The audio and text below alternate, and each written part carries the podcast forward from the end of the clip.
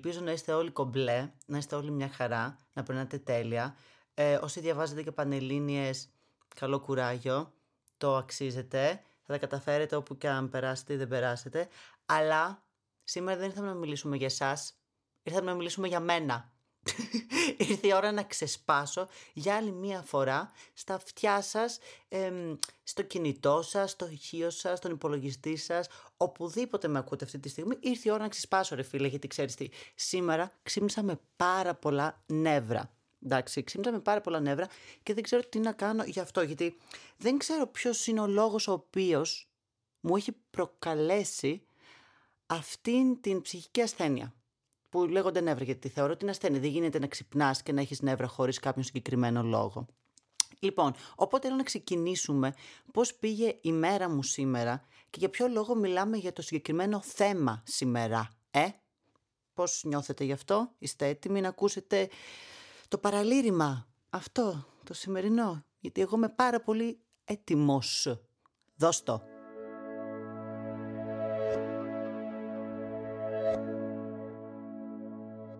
Λοιπόν, που λέτε τον τελευταίο καιρό, έχω πάθει μια ψύχωση τρομερή με τη σειρά ε, Inventing Anna, που είναι με μια τύπησα η οποία είναι Γερμανοαμερικανίδα, κάτι τέτοιο, και της έχει αφήσει κληρονομιά ο πατέρας της.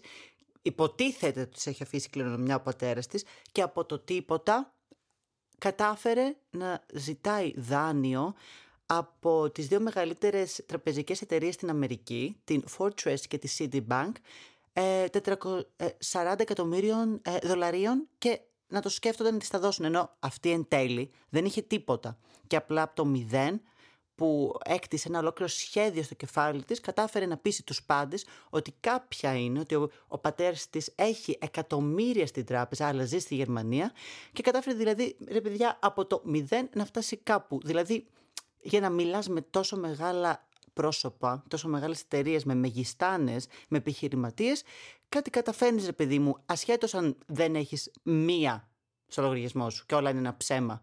Αν καταφέρεις να πεις αυτούς τους ανθρώπους, ρε φίλε, έχεις κάποιο ταλέντο, έχεις κάποια ειδικότητα, έχεις κάποιον σκοπό τον οποίο τον έχεις πετύχει κατά 99% γιατί εν τέλει δεν της δώσανε ούτε το δάνειο ούτε τα λεφτά και μπήκε και φυλακή η τύπησα. Τέλος πάντων, τη δείτε, είναι πάρα πολύ ωραία σειρά στο Netflix και τη γουστάρω πάρα πολύ και κάπως έχω πάρει μια έμπνευση από τη συγκεκριμένη την τύπησα.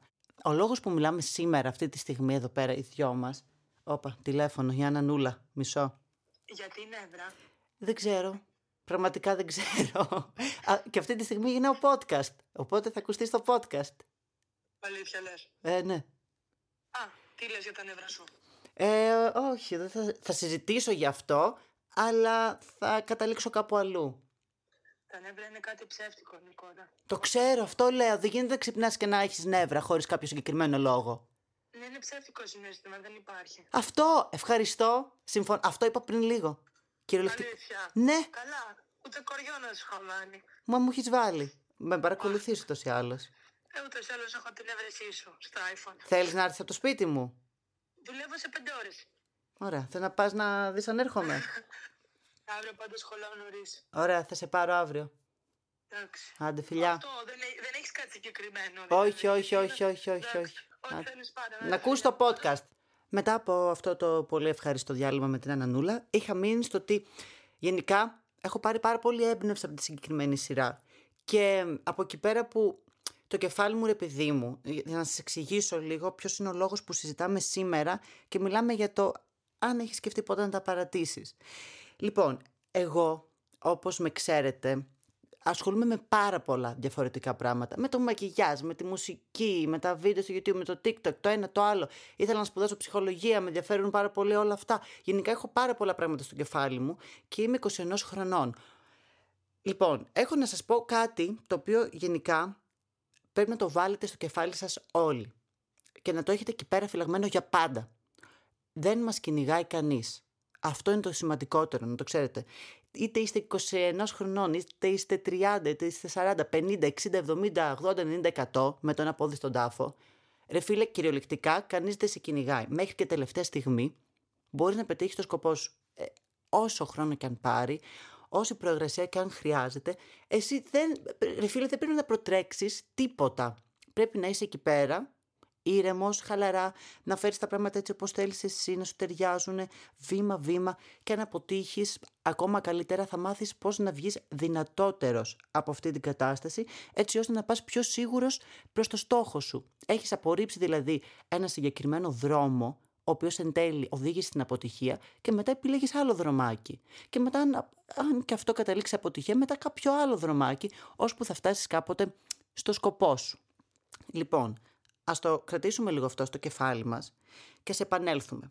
Εγώ γενικότερα έχω κάνει struggle, δηλαδή βασανίζομαι αρκετό καιρό με το τι θέλω να κάνω στη ζωή μου.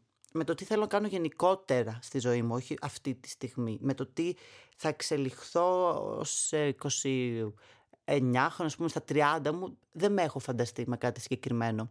Άλλοι φαντάζονται τους εαυτούς τους ως γιατρούς, δικηγόρους, ε, να δουλεύουν κάπου, ο, οτιδήποτε είναι αυτό.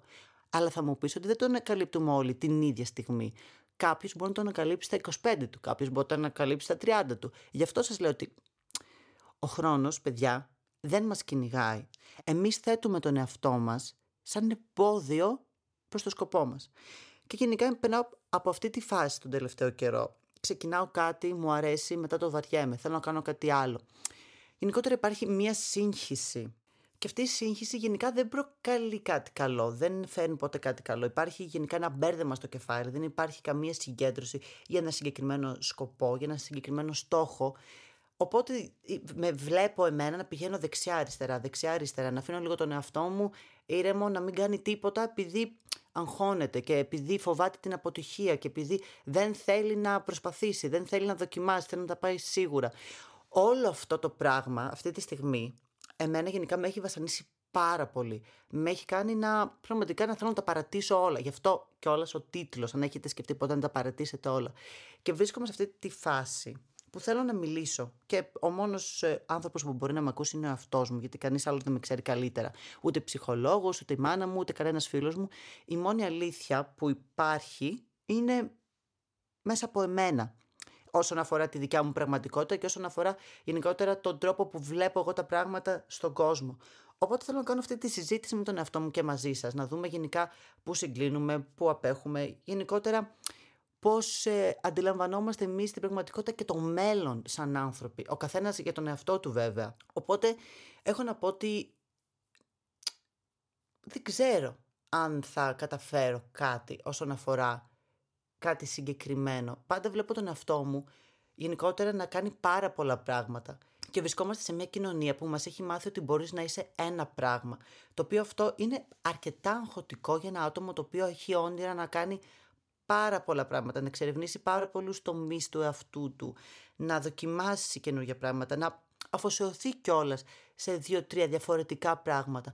Αν όχι ταυτόχρονα, ε, σε, σε κάθε, το καθένα στη δικιά του χρονολογική περίοδο.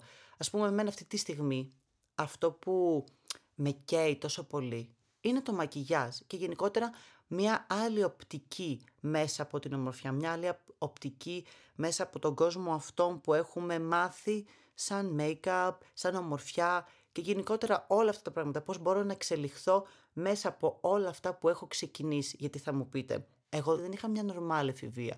Εγώ από τα 16 μου έκανα βίντεο στο YouTube και υπάρχουν φορές που το μετανιώνω πάρα πολύ που υπάρχω εκεί πέρα στο ίντερνετ και έχω δώσει πρόσβαση σε πάρα πολλούς ανθρώπους στην προσωπική μου ζωή, στο ποιος είμαι, στο τι κάνω, πού υπάρχω, με ποιους δουλεύω, τη γνώμη μου και γενικά πάρα πολλά πράγματα τα οποία όσο μεγαλώνω τόσο λέω ότι θα ήθελα να τα είχα κάνει διαφορετικότερα, να είχα μια άλλη εικόνα προς το ίντερνετ, λίγο πιο όρημη, λίγο πιο συγκεντρωμένη, λίγο πιο συγκεκριμένη.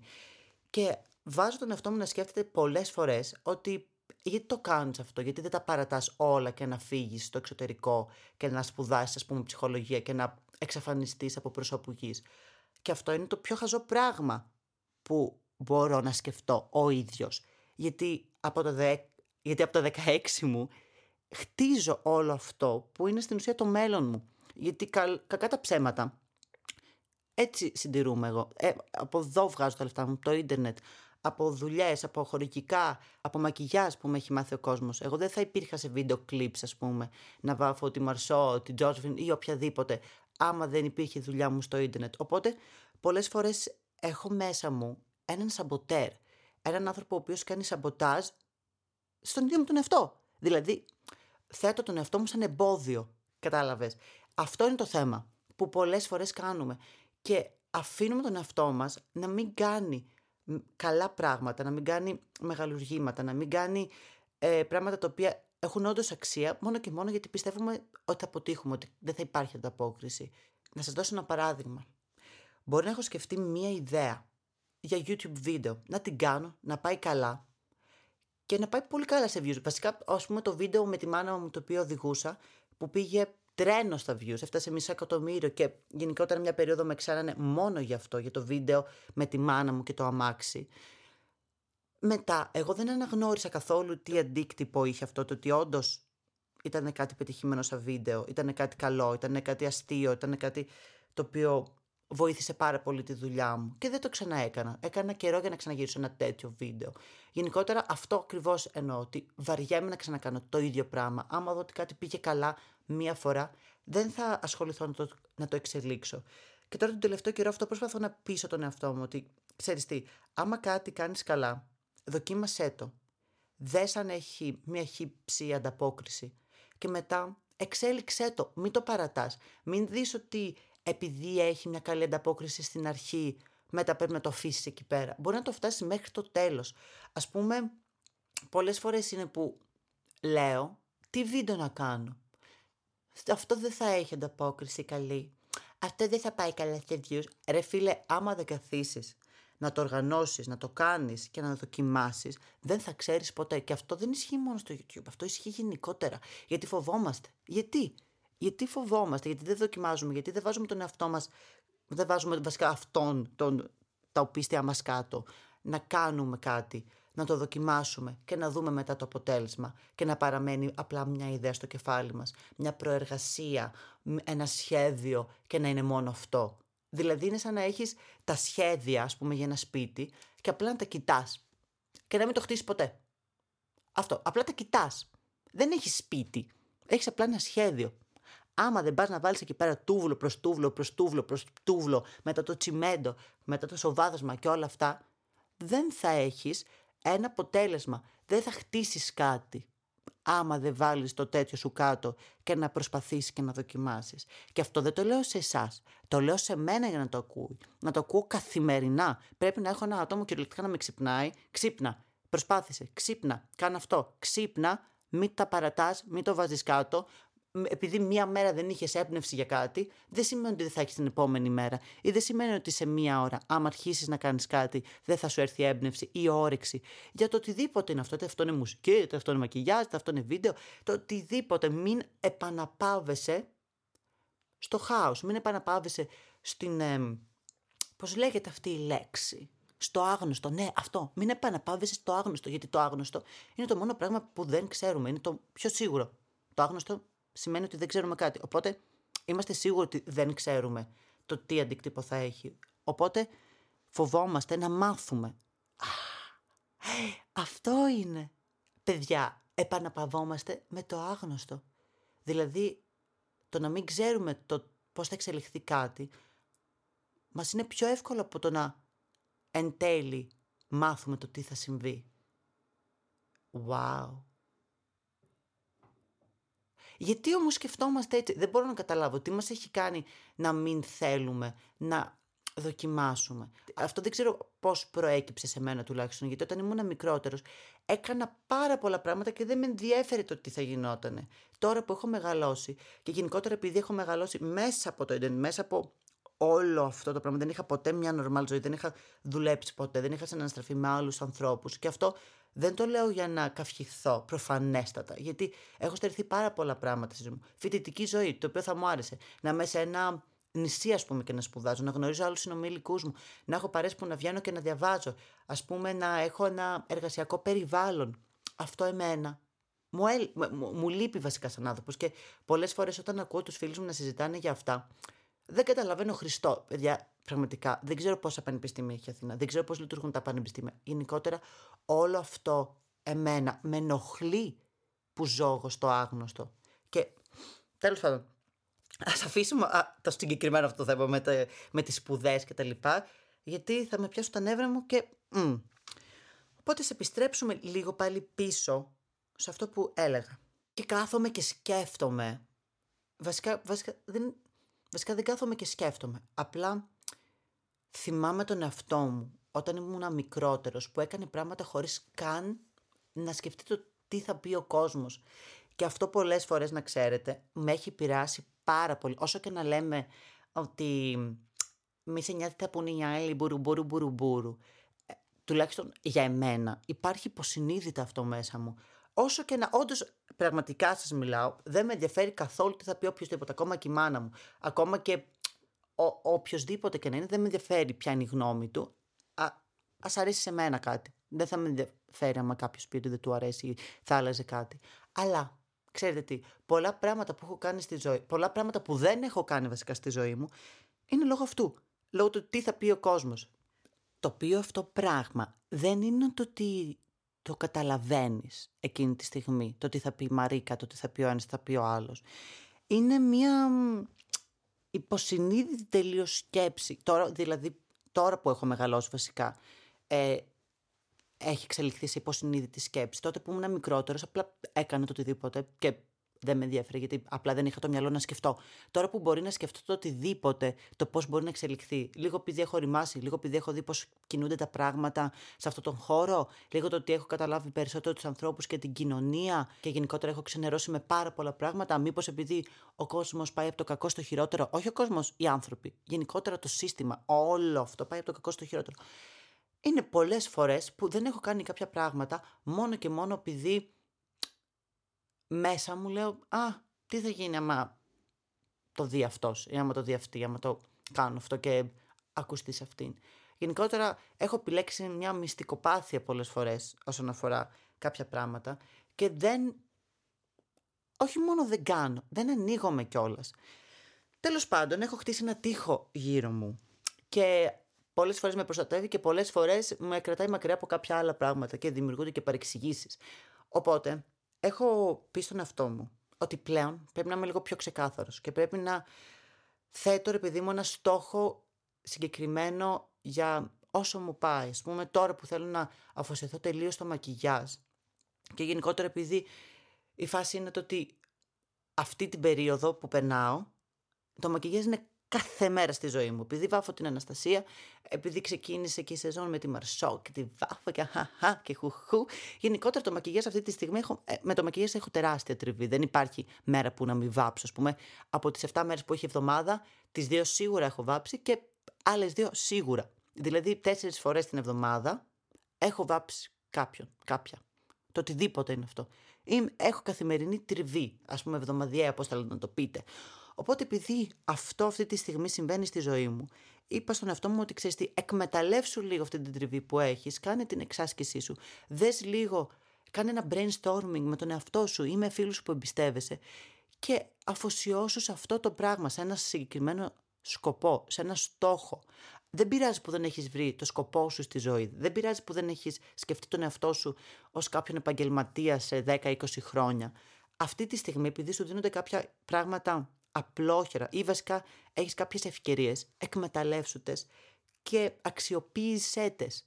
Μην πας σε κάποιο άλλο δρομάκι που το οποίο θα είναι πιο δύσκολο μόνο και μόνο επειδή θες να τεστάρεις τον εαυτό σου και δεν σου αρέσουν τα, και δεν σου αρέσουν τα εύκολα. Δηλαδή, πολλές φορές, παιδιά, έχω καθίσει και έχω πει στον εαυτό μου. Δηλαδή, αυτό είναι τόσο εύκολο και θα πετύχω. Γιατί να το κάνω, ας κάνω κάτι πιο δύσκολο. Δηλαδή, ε, πόσο ηλίθιος είσαι. Άμα κάτι είναι εύκολο και κάτι σου αρέσει και είναι σίγουρη επιτυχία. Όχι σίγουρη, πες ένα 70%. Και υπάρχει και μια άλλη επιλογή που έχει 30% επιτυχία, είναι πιο challenging. Γιατί να πας ρε φίλε στη δεύτερη επιλογή που είναι το πιο δύσκολο, που θα φας τα σκατά, ενώ έχεις τη λύση στο πρόβλημά σου; Πολύ πιο εύκολη. Δηλαδή, ο εγκέφαλός μου λειτουργεί τόσο ανάποδα. Είμαι τόσο χαζός ώρε-ώρε. Βασικά, όχι χαζός με την έννοια ότι κάνω χαζές επιλογές. Γιατί και η δεύτερη επιλογή είναι καλή. Απλά θέλει περισσότερο χρόνο. Είναι ένα θέμα το οποίο είναι άσχετο στην χρονική περίοδο αυτή που ζω στην καθημερινότητά μου. Δηλαδή, για ποιο λόγο να μην επιλέξω κάτι το οποίο είναι λίγο πιο εύκολο, είναι λίγο στα νερά μου, βασικά είναι 100% στα νερά μου και μπορεί να φτάσει κάπου. Γιατί να μην εξελιχθώ μέσα από κάτι το οποίο έχω καθημερινή τριβή. Για ποιο λόγο να μην πιάσω την ευκαιρία αυτή που μου δίνεται από τη ζωή και να την εξελίξω σε κάτι δικό μου, με το δικό μου τρόπο, να βρω μια δικιά μου ιδέα και να είναι κάτι τελείως δικό μου, οπότε να ορίσω εγώ τους κανόνες. Γιατί καθόμαστε και σκεφτόμαστε τόσο ανάποδα ώρες ώρες και θέτουμε ξανά τον εαυτό μας εμπόδιο. Είδατε πως όλα είναι ένας κύκλος, πως επιστρέφουμε πάλι πίσω στην αρχή της συζήτησής μας. Είδατε πως όλα αυτά συνδέονται. Ε; Και εν τέλει, επειδή τώρα συνειδητοποίησα για ποιο λόγο έχω νεύρα. Έχω νεύρα με τον εαυτό μου. Σήμερα ξύπνησα και απλά είχα νεύρα. Χωρίς κάποιο λόγο. Είχα νεύρα με τον εαυτό μου, γιατί δεν κάθισα ενώ είχα. Ε, σήμερα είναι Κυριακή. Δεν είχα τίποτα να κάνω απολύτως. Κυριολεκτικά τίποτα. Ενώ θα μπορούσα να είχα κάνει δουλειά, ας πούμε, για ένα project το οποίο οργανώνω. Και καθόμουν και έβλεπα Netflix όλη μέρα. Για ποιο λόγο δεν κάθισα έστω και πέντε λεπτά να ασχοληθώ. Για ποιο λόγο να είμαι τόσο χαζούλης, ε; για ποιο λόγο να μην εκμεταλλευτώ, ας πούμε, μια ωραία Κυριακή στο σπιτάκι μου, γιατί η δουλειά από το σπίτι γίνεται, στο συγκεκριμένο project που οργανώνω. Γιατί να μην ανοίξω τον υπολογιστή, έστω ρε φίλε και για μισή ώρα. Και μην λες, επειδή δουλεύει όλη την εβδομάδα, η Κυριακή είναι για ξεκούραση. Ξέρεις τι, ναι, ξεκουράσου. Αλλά επειδή ξέρεις ότι άμα ξεκουραστείς τελείως, δηλαδή δεν κάνεις απολύτως τίποτα, θα μιζεριάσεις. Και μετά θα πάει έτσι. Γιατί είναι κατρακύλα, τουλάχιστον για εμένα. Άμα μία μέρα επαναπαυτώ, θα επαναπαυτώ και την υπόλοιπη εβδομάδα και μετά με το που ξαναμπω σε ρυθμούς δουλειάς θα χαθώ και θα είμαι επειδή μου σαν τη μίγα μέσα στο γάλα. Οπότε πρέπει να κρατάω τον εαυτό μου σε ένα συνεχή ρυθμό.